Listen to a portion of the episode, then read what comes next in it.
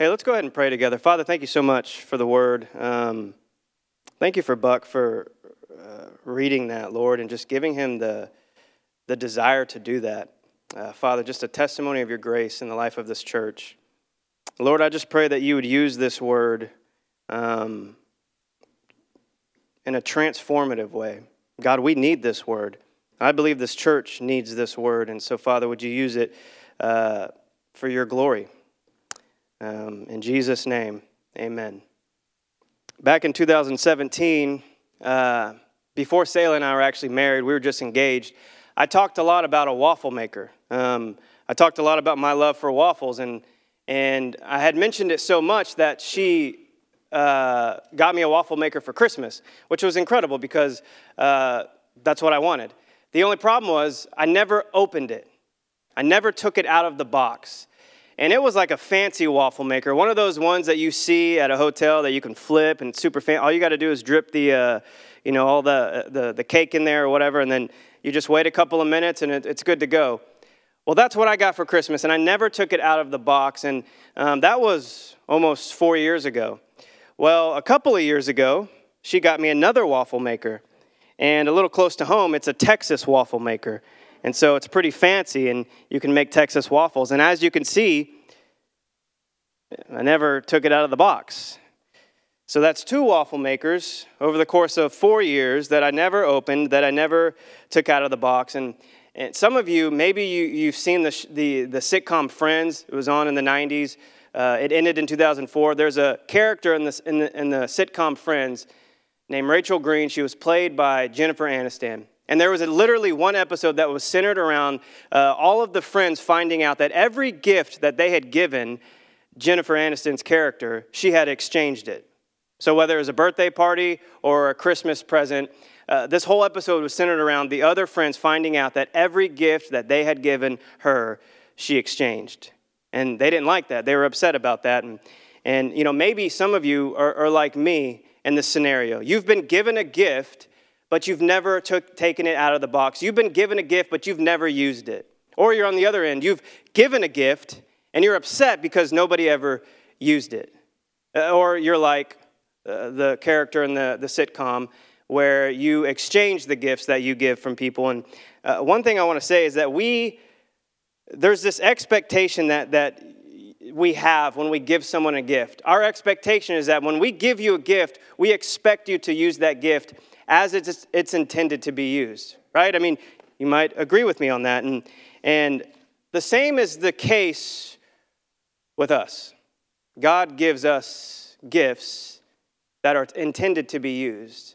And those are called spiritual gifts, and that's where we're heading today is, is there. And we all have a gift. If you're taking notes, we all have a gift, but are we using it? We all have a gift, but are we using it? And uh, nobody can refute the fact that God has given us gifts. In fact, the Bible clearly states that the Holy Spirit that lives inside of the believer gives each and every one of us at least one spiritual gift. And a spiritual gift is a God given gift from the Holy Spirit to be used for God as an act of worship for God in the local church. That's what a spiritual gift is. It's a God given gift from the Holy Spirit to be used for God and in the local church. And now, when you think of spiritual gifts, don't think of material possessions. Don't think of your money. Don't think of your resources. Uh, don't, don't think of things that uh, you have uh, in your possession, but rather think of like a, a, a skill or a certain wiring um, or a passion that you have or a ministry that God has gifted you with or equipped you with to be utilized in the body of Christ. So, what, what are your passions? What do you, what do you feel like you're gifted at? What are you good at? What, what, what, what comes natural to you? Think more along, along the lines of that, that God has equipped you with as an act of worship to Him to be used in the body of Christ. And so we all have a spiritual gift. We do. In fact, uh, if I were to ask you this question, it would be a rhetorical question because I think we would all agree. How many Christians, what is the percentage of Christians that have a spiritual gift? It's 100% across the board, across the world. Every person who is in Christ has at least one spiritual gift. The question is are we using it? Are we using it? Many of you know who Michael Jordan is. Michael Jordan's the greatest basketball player to ever play the game of basketball. You can uh, disagree with me all you want. That fact remains. That's as, that's as true as Scripture. Michael Jordan's the greatest. Did you know that Michael Jordan got cut from his basketball team in the ninth grade? He did. And my uncle and I were talking about this several years ago, and we were talking about how Michael Jordan got cut from his basketball team in the ninth grade. My uncle was saying, You know, Nate, I got cut from my basketball team in high school. And the next summer, the following summer, I grew like seven or eight inches, something ridiculous. And the basketball coach came up to him that new school year and said, Hey, I want you to play for me. He didn't even have to try out. But my uncle declined. He said, No, you know, you cut me last year. You only want me now because I'm tall. And he didn't end up playing. Could you imagine if Michael Jordan had come back the next year, knowing who he would become, the greatest basketball player to ever play the game? He changed uh, basketball forever, and he changed the sports world forever. Can you imagine, though, coming back the next year, knowing uh, who he was going to become, and yet saying, you know what, you, you guys cut me last year, uh, so I'm not interested. Uh, to have such a gift, but to not use that gift, to, to not utilize that gift, it just wouldn't be right. It wouldn't be right. And I, I think that you would agree. What a tragedy it is to have been given a gift by the living God but to not use it in the body of Christ. What a tragedy that is. God has given each one of us at least one. Some of you have multiple spiritual gifts, but at least one. Every believer has at least one spiritual gift to use as an act of worship to God and to build up the body of Christ. To build up the body of Christ. There was a survey done by Life.com a couple of years ago uh, going around different local churches and doing the survey asking how many uh, members of each church were actually utilizing their spiritual gifts. And the number that they came up with was 45%. 45% of churches, active church members, were utilizing their spiritual gift in the local body in which they were members of. So it made me think what percentage do you think uh, of our church at Hillcrest is utilizing their spiritual gifts in the body of Christ? You can just be thinking about that. I don't have a number to give you. But what percentage of this church do you think is actually utilizing their spiritual gifts in the body of Christ as the, the Word of God leads us to do? Something to think about. And so, my question that I want to present to you is this What are you offering God? Think about that as an individual. I'm not talking about the church, I'm not talking about your family, I'm talking about you. What are you offering God? And I want that question to kind of be at the forefront of your mind as we move on in this text. And so Paul says in verse 1 I appeal to you, therefore, brothers, by the mercies of God, to present your bodies as a living sacrifice, holy and acceptable to God, which is your spiritual act of worship, your spiritual worship. And so, I, and I'm guilty of this, I'll, I'll, say it first, but I think a lot of people in the church today uh, automatically um, associate this idea of worship with the songs. And so uh, I've been asked, and I've asked this question myself throughout my Christian life, you know, um, what's the worship like, right? And when I invite people to church, uh, often I get that question, what's the worship like? And they're, they're referring to the songs. Really, the only one in the universe who can answer that question when, when, we, when we talk about worship as the Bible leads, right? What is the church? The church is a people who worship Jesus as God. God can only answer that question. What does God think of our worship?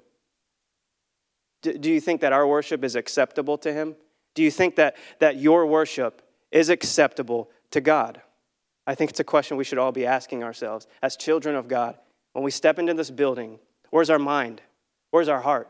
Is my worship acceptable to the living God of the universe, the one who deserves all praise and all worship? So, worship is not the songs, right? And that brings me to my first point. Worship is living your life as an offering to God. So, if you're taking notes, worship is living your life as an offering God, uh, uh, to God. So Paul says, I appeal to you, therefore, brothers, by the mercies of God. Now, I've said this before, and many of you, you know, Bible geeks, you know this. Anytime you see the word therefore, you ask the question, what's it there for? And you always want to look at the things that are leading up to the word therefore. And so in this case, we want to look at all of Romans uh, chapters 1 through 11. Paul explains really eloquently uh, the nature and condition of mankind apart from God every single one of us guilty uh, of worshiping created things and not the Creator. We're all living in rebellion against God. By our nature, children of wrath, headed to an eternity far from God and apart from God. That's the nature of mankind, and we're all guilty of that. Whether Jew or Greek, slave or free, all have sinned, and nobody is safe. And the law can't save us, right? The law cannot save us. Nobody is righteous, not even one. That's what Paul says. But luckily, Paul is not finished there. He goes on to, to eloquently explain the beauty and the wonder and the power of the gospel of Jesus Christ. For while we were still weak, Christ died for the ungodly. Who doesn't like that verse? While we were yet sinners, Christ died for us. Since we are now justified by faith, we have peace with God by the blood of Jesus Christ. The life that we now live in the flesh, we live by faith in the Son of God so Paul preaches the state of mankind. It's not a good condition for you or me. But then he goes on to preach about the saving power of the gospel of Jesus Christ. We've been saved. We've been reconciled to the Father. We've been filled with the Holy Spirit. Therefore, I appeal to you, brothers, by the mercies of God, to present your bodies as a living sacrifice, holy and acceptable to God. This is your spiritual worship. That's what Paul says. He ain't talking about music here, he's talking about your life. When you give your life to Jesus, you're not just giving your heart to Jesus, you're giving your body to Jesus. You're not just giving your heart to Jesus. You don't pray a sinner's prayer and you, I gave my heart to Jesus, now I belong to Jesus. You give your body to Jesus as well. Your body belongs to Jesus. Your life belongs to Jesus. Your body is the temple of the Holy Spirit of the living God. I have been crucified with Christ, Paul says in Galatians 2, verse 20. It is no longer I who live, but Christ who lives in me. In the life I now live in the flesh, I live by faith in the Son of God, who loved me and gave himself for me. God has made a sacrifice through his son, Jesus Christ. He's, he's already made a sacrifice. He has sacrificed his own son on the cross, body broken, blood shed. And so, my question for you and for me what are you offering God? What are you offering God? To offer your body is to offer your life, and to offer your life is to offer your body. That's what it means to worship Jesus. And, and if you track uh, the, the, the story that's being told in the Gospels, every time you see Jesus invite or call someone to follow him, it comes with a cost. It comes with a cost. So, what are you offering God? He goes on to present your bodies as a living sacrifice, holy and acceptable to God, which is your spiritual worship. So, this is where we begin to take inventory of our lives. As, as followers of Jesus Christ, we ask ourselves Have I given my body as an offering to God? Not just your heart. Have I given my body as an offering to God? Or have I given it to the world, to worldly things, uh, for my own good pleasure, for my own good enjoyment? Have I given my body as an offering to God in a way that pleases Him, in a way that honors Him? in a way that is set apart and different than the, the way that people are giving their bodies, the, the things that people are giving their bodies to in the world. Is there some way, in some, in some way, am I giving my body in a way that is different, in a way that is holy and pleasing and acceptable to the living God? He says in verse 2, because we don't just have our, we're not just giving God our bodies, but we're giving God our minds. Do not be conformed to this world, Paul says, but be transformed by the renewal of your mind that by testing you may discern what is the will of God, what is good and acceptable and perfect. I have no doubt in my mind that every single one of us uh, genuinely wants to know God's will uh, for our lives. We want to know God's will for our families, for our kids. If you have kids, of course, you want to know and you want to li- see them uh, obedient follow Jesus uh, so that they can be in the will of God. We all want to know God's will for our lives, for our families, in our marriages, for our kids, and in the life of this church. To find the answer to that, and, and it's not a mystery, by the way. God's will is not a mystery, but there are things that are required of us. Testing and discernment, Paul says. Is this of God or is this of the devil? Those are questions to ask. We want our mind renewed. So, if, if is what I'm watching, is it of God or is it of the devil? Right? Is this true or is this false? Is this real? Is this, is this, is this aligned with Scripture? Is this aligned with, with the Word of God? Is this, is this for my good or, or, or is this for, for the good of uh, the church? Am I doing this to please myself or am I doing this to please God? Is this God honoring or uh, self honoring? Honoring of self. Is this exalting God or is this uh, exalting of self? Am I doing this to please other people or am I doing this to please God? Am I trying to please myself or am I trying to please God? We need to test and discern. We, we need to test and discern. And another way to do that is uh, what are you feeding your mind? The church is a people, we've learned this. The church is a people who have their mind set on the things of God, who have their mind set on the things of God. So, what do you allow in your mind? What influences you? What influences your mind? Is it social media? Is it politics? Is it, is it religion? Is it other people? Or is it God's word? Is it biblically sound, Jesus loving Christians? What are you allowing to influence your mind? Are you living in the world with the wrong motives, right? We, we live in the world, but we're not of the world, but we can easily, all of us, live in the world and of the world. We can. Um, and so God's will is not hidden from you, it's not hidden from me, but some things will be required of us as we offer our bodies and our minds to God testing and discern, we will find and know uh, the will of God for our lives, for our families, in our marriages, for our kids, and in the life of this church. God's will is not hidden from anybody in this room. It's not. There's not a treasure chest that we just gotta we gotta find and open it up, and there it is. All you gotta do is open the Bible. It's in Scripture. And all you gotta do, really, I would say, is spend time with Christians. Uh, um, we come in this room and we gather in corporate worship, and it's biblical. We've learned that, and we want to do this. And we want to take it serious. But at the same time, we don't get a, a lot uh, to talk uh, about to each other. We don't have a lot of time to talk to each other. And, and so, uh, this is why we want to spend time with each other outside of this room. We want to encourage each other and we want to build each other up and we want to renew each other's minds by speaking life into each other. And so, you and I can know the will of God by offering our bodies, by offering our minds as a living sacrifice. And honestly, it's just how we respond to Romans 12, 1 and 2. To be transformed is to be different. That's what it means to be set apart. You're different, and the only way you're different is because you're transformed. So, to live, a, uh, if you're taking notes, to live a Romans 12, 1 and 2 life is to be all in, fully devoted to God.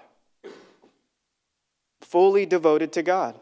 You can't have one foot in the kingdom and one foot in the world. Uh, when Jesus invites you into his kingdom, he doesn't want you to have one foot in the world.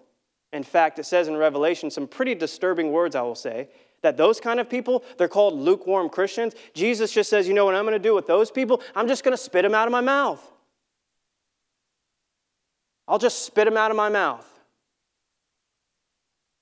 Nobody in this room, if you're in Christ, is called to have one foot in God's kingdom and one foot in this world. Jesus isn't calling people to be lukewarm. He's calling people to be all in, fully devoted to Him. That's what it means to worship. He wants fully devoted followers who are willing to present their bodies as a living sacrifice to Him. And if we do that, this is where this is headed. All of this is where this is headed, is, is we, will, we will offer and give our spiritual gifts to the local body of Christ. And that brings me to my second point. Spiritual gifts are hidden by pride and used with faith. Spiritual gifts are hidden by pride and used with faith. You know, in the church today, this is pun intended, we have a room full of gifted people. You can go watch the movie X Men, and they call the people with these superpowers gifted. But in, the, in reality, in the real world, we're all gifted, pun intended. We all have a spiritual gift. We all have a spiritual gift, but every single one of us falls into, uh, I believe, temptations that the devil sets in front of us. You know what? I don't like my spiritual gift.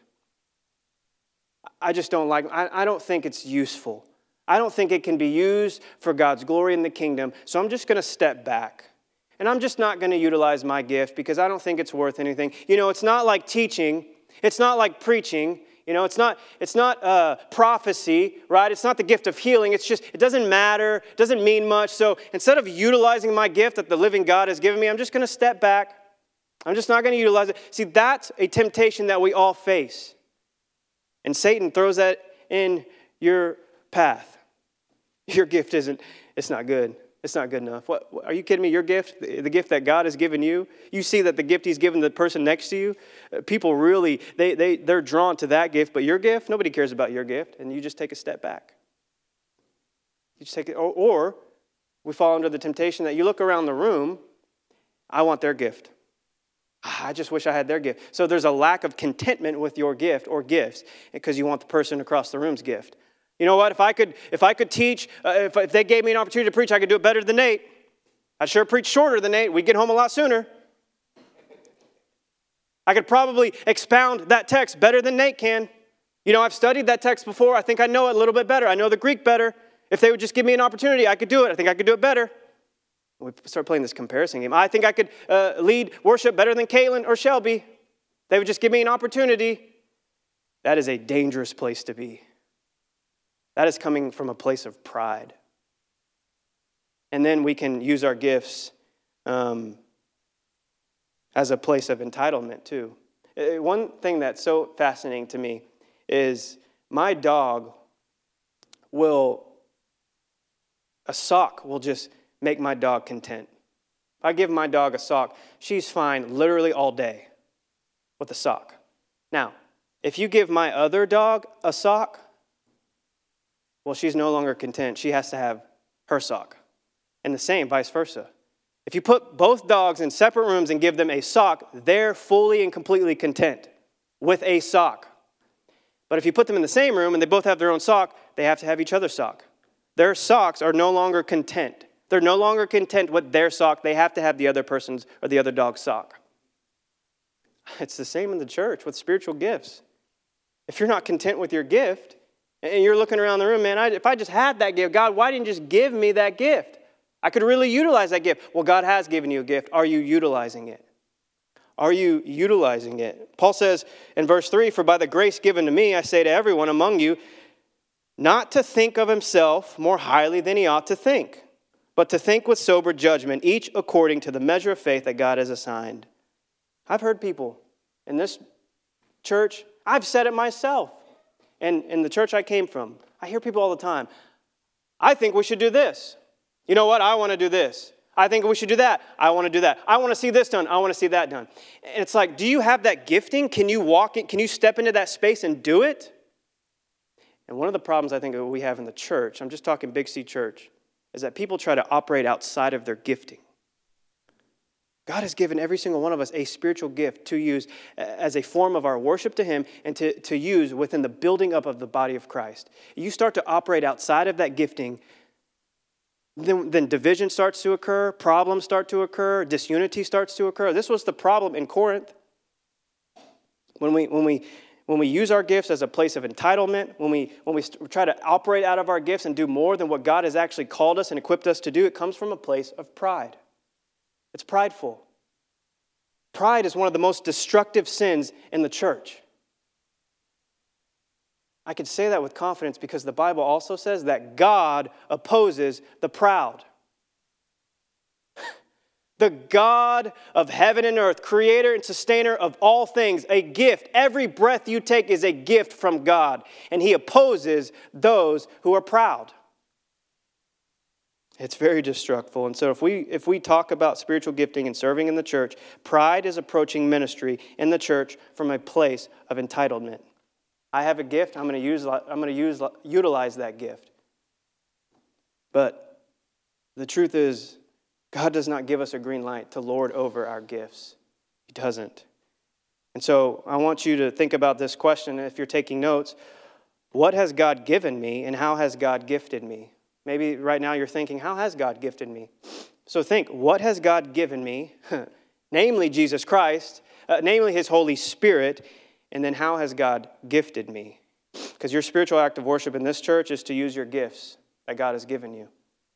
Paul says in 1 Corinthians 12, and he's saying this in the context of spiritual gifts to each is given the manifestation of the Spirit for the common good. We've all been given a gift to use to help one another out, to build up this church, to worship God. We all do it together as we serve each other and serve Christ. We all have a, and the church, our church, the life of our church will be much healthier if each and every one of us is operating within their gifting, not outside of it.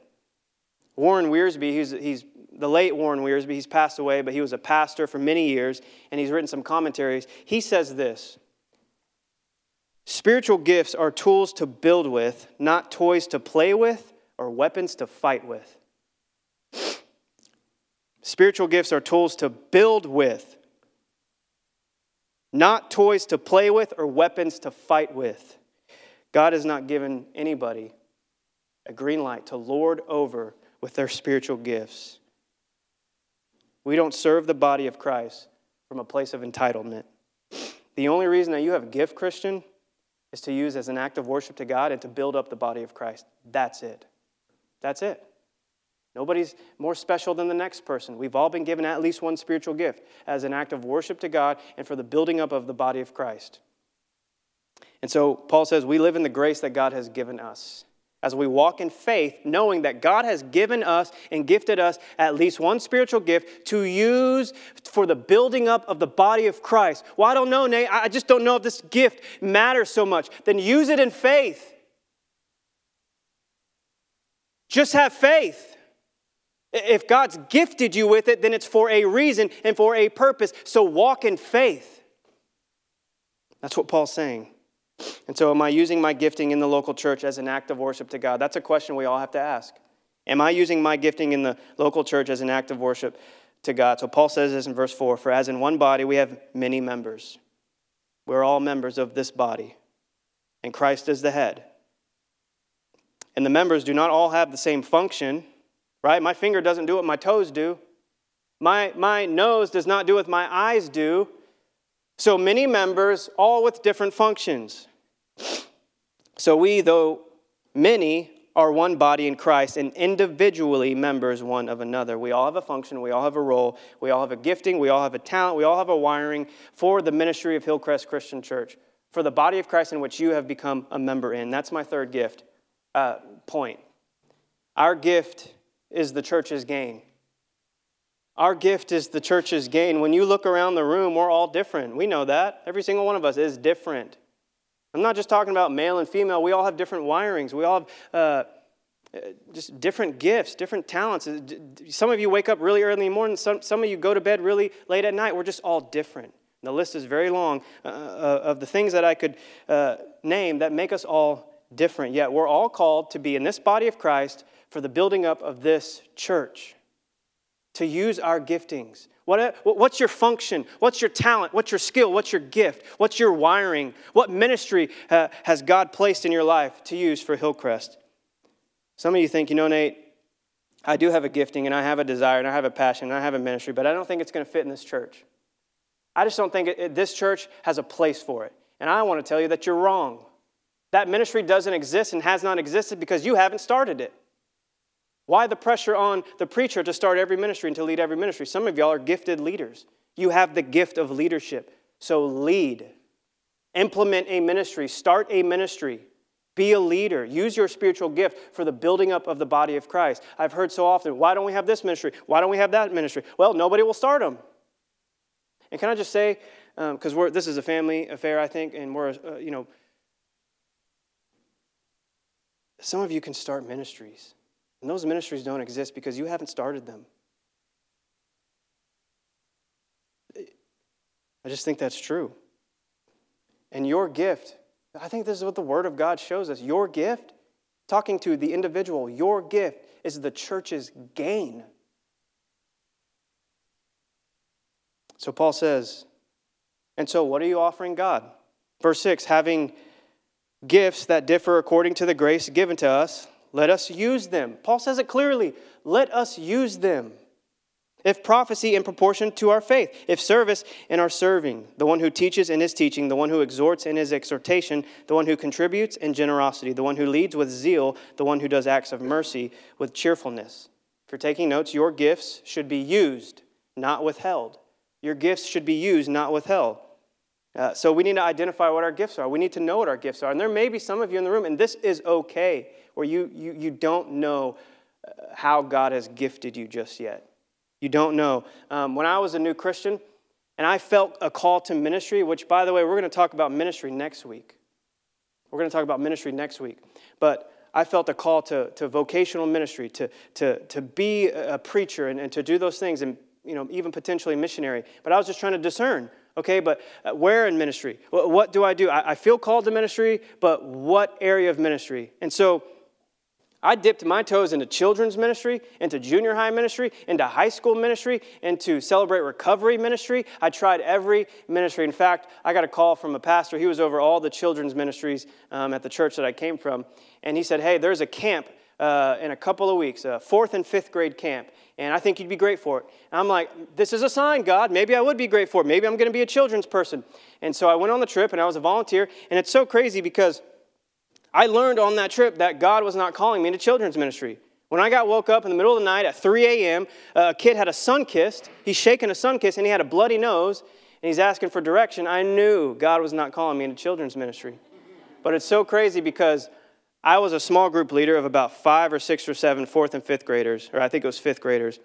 And we were teaching them about the life of Moses and what God did through uh, the life of Moses and you know delivering them from slavery and all those things. And I was learning these stories myself. And I'm like, God, how am I going to teach them? I'm learning them with them. But as I learned, and what little understanding I had of the book of Exodus, I was able to teach these kids in a way that when we came back, they were asking where Nate was. They wanted to hang out with Nate. And so, uh, testing and discerning and what are my giftings? Where is god calling me? It's gonna you're gonna have to step out in faith and, and test and see and discern. You know maybe children's ministry isn't for you but maybe high school ministry is but you won't know unless you step into that space and give it a try. And some of you might be bible teachers. You just don't know because you, you haven't done it yet or you haven't tried. And so you have to test and see. And that's what i did. And so start to ask these questions uh, as we wrap up here. You know, what, are, what am I passionate about? What am I good at? What comes natural to me? Um, those are questions that you can ask yourself as you're trying to discern uh, how God's wired you and gifted you for the body of Christ. And so these aren't the only gifts, by the way, that Paul mentions in Romans 12. He's got uh, there's a list in 1 Peter 4. I put those references in your notes. Ephesians 4 and then 1 Corinthians 12. Um, so you can reference those later if you want, but if, if you'll put that passage back up, go back. Um, so Paul says, prophecy uh, in proportion with our faith, service in our serving, one who teaches in his teaching, exhorts in exhortation, another word for encouragement, the one who contributes in generosity, the one who leads with zeal, and the one who does acts of mercy with cheerfulness. So you can go to that next slide. And so these are only, uh, these aren't all of the spiritual gifts mentioned in the, uh, in the Bible or the New Testament, but I do want you to keep in mind there was no need whatsoever for someone being uh, good at IT back then. There was no need whatsoever for someone to be good and wired with electronics. And we know in the church of Jesus Christ today, electronics has its place, right? Online has its place, the internet has its place, being good with computers has its place. There are people who are gifted who, who can help and do that. And so, prophecy, this is forthtelling and foretelling. I mean, if you go on the internet, you can see who's got the gift of prophecy. They are not holding back anything to speak the truth of the gospel. They don't care what people think, they're not worried about how people uh, portray them. They're going to speak the truth and they're going to do it uh, to the glory of God. And it's going to be offensive to people. Uh, service. This is another word for this is help. There is a couple in our church. They became members just a few, two, three months ago. Uh, Ginny and Charlie Tomlinson, and they're serving right now up in the sound booth. And anytime you see Charlie, you're going to see Ginny. And anytime you're going to see Ginny, you're going to see Charlie because they just show up and they just help. And to have the gift of service, service is, you know what, what do you need? And I'll fill that gap. What do you need? And I'll fill that need. And you're not going to do it grumbling. You're not going to do it moaning and growing. You're just going to be there. You're going to be, you're ready to serve. You're ready to help. How can I be utilized to help and serve? What ministry? And you do it joyfully. You don't do it complaining. You do it joyfully. And, you know, maybe that's you. And, and you have the, the gift of service. How can I help? How can I be of service? I don't care what ministry it is. I just want to step in and fill a need. I want to fill a gap. And you do it joyfully. It's not tough for you. So maybe that's you have the gift of service. And then there's teaching. We have several people in our church who have the gift of teaching. They can teach God's word. They can teach God's word, teaching and preaching. And, and uh, you know, I think when you become a Christian, you're not just going to have, oh, the whole church knows that you have the gift of teaching. Hey, I know you became a Christian last week. I know you were baptized last week. Do you want to preach this week? I see that you have the gift of teaching. It's just going to come out naturally, and it's going to come out over time. In other words, you could be moving boxes and helping someone move, or you could be greeting out front and you just can't help yourself. You're teaching someone about the Bible. Whatever you're learning, whatever you're studying, you just can't help yourself. You're teaching someone about the Bible. It comes out naturally. We're not just going to throw somebody in the pulpit after they become a Christian. It's not quite how that works. Uh, exhortation or encouragement. But there are some people in here that, that I know, because I've been a recipient of it, who are encouragers. They're just ongoing, nonstop encouragers. I think the, the, the person who has this gift the most that I know is my mother in law. You could condemn her and she'll encourage you. You could be hateful to her and she will encourage you. She will find a way to love you. And she's the most encouraging person that I literally know in my life. And when you go through a season where you need encouraging, uh, when you need to be encouraged, you need to know a person who has the gift of encouragement. If you have that gift, there is a place for you in this church. There is certainly a place for you in this church. Generosity and contribution. Um, this is more than money or, or you know resources, but time. Uh, just, just, uh, it just flows through you. You, you set an example for other people in the way you give, in the way you're generous. Leadership. Uh, first, let me say that you can uh, people are often placed in positions of leadership and they don't have the gift of leadership. And this comes naturally. And just to lead is not just to be organized, um, but you help people embrace the life in which Jesus is calling them to live. You help use God word, God's word to instruct them and to lead them in their own life. To have the gift of leadership. And, and that's, it's, it's, it's a spiritual gift. Jesus came not to be served, but to serve a, gifted, Holy Spirit gifted leader serves from a place of humility, a servant leader. Mercy, you have compassion like Jesus. Nobody has ever walked the face of the earth who, who had compassion like Jesus, and he gives that as a spiritual gift. And then uh, mercy, compassion. Then evangelism. Some of you are like, I don't ever want to tell anybody about Jesus, but some of you are like, let me go round up all the people I can in the town. I'm going to tell them about Jesus. It just comes naturally to you. And then shepherding again. This is a gift. I asked a buddy several years ago who's a pastor, I said, Man, you're just so good at shepherding. Like, how did you learn? How did you become such a good shepherd? And I said, You can't learn it. It is not a learned skill, it's a gift. And it is. Shepherding is a gift. You cannot learn it. You can grow in it, you can mature in it, um, but you can't learn it. It is a gift. And so, and then administration. Also, the gift of administration. And this is just helping see people uh, align God's word with people's lives. It's more than organization, but you're, you're able to uh, administer God's word in a way that helps people walk with Christ. And then there's discernment, and then there's wisdom, and then there's faith, and there's more gifts. And so I put this card, uh, worship team can come up. I put this card on, on, on a seat somewhere around you. And if you don't see one or have one, you know, you, we have more that we can give you. Um, but on this card are just ways that you can serve. And if there's something missing on this card, in which say, you know what, Nate, I have a gift and I have a, an idea for a ministry, put it on this card. Put your name on it, drop it in that box on the way out, or put it in the offering bowl. I would love to see 100% of all uh, the members of Hillcrest Christian Church serving in this church. What's your gift? Are, what are you offering to God? What are you offering to God?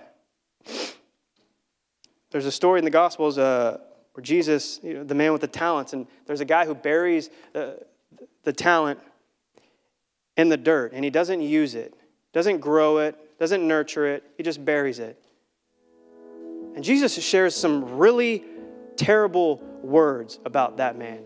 There's no place in the eternal kingdom of God, the eternal kingdom of heaven, for that person. That's what Jesus says. That's not what I say, that's what Jesus says.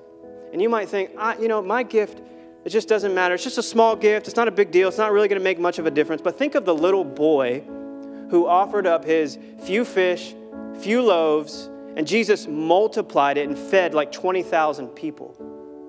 God can take what you think is so small and create such a big impact for His glory and the body of Christ.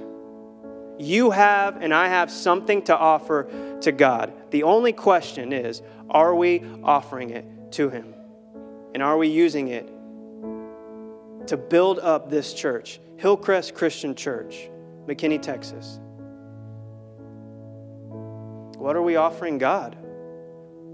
It's a question that maybe you have to go home and think about. Talk to your spouse. Discern what are my gifts? How can I be used and utilized for the body of Christ at Hillcrest as an act of worship to God? Let's pray together. Father, I thank you for today.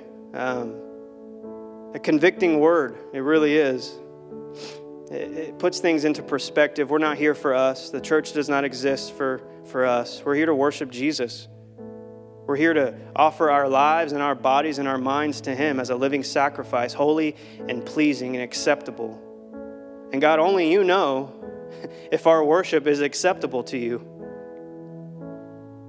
And God, I hope it is. I pray it is.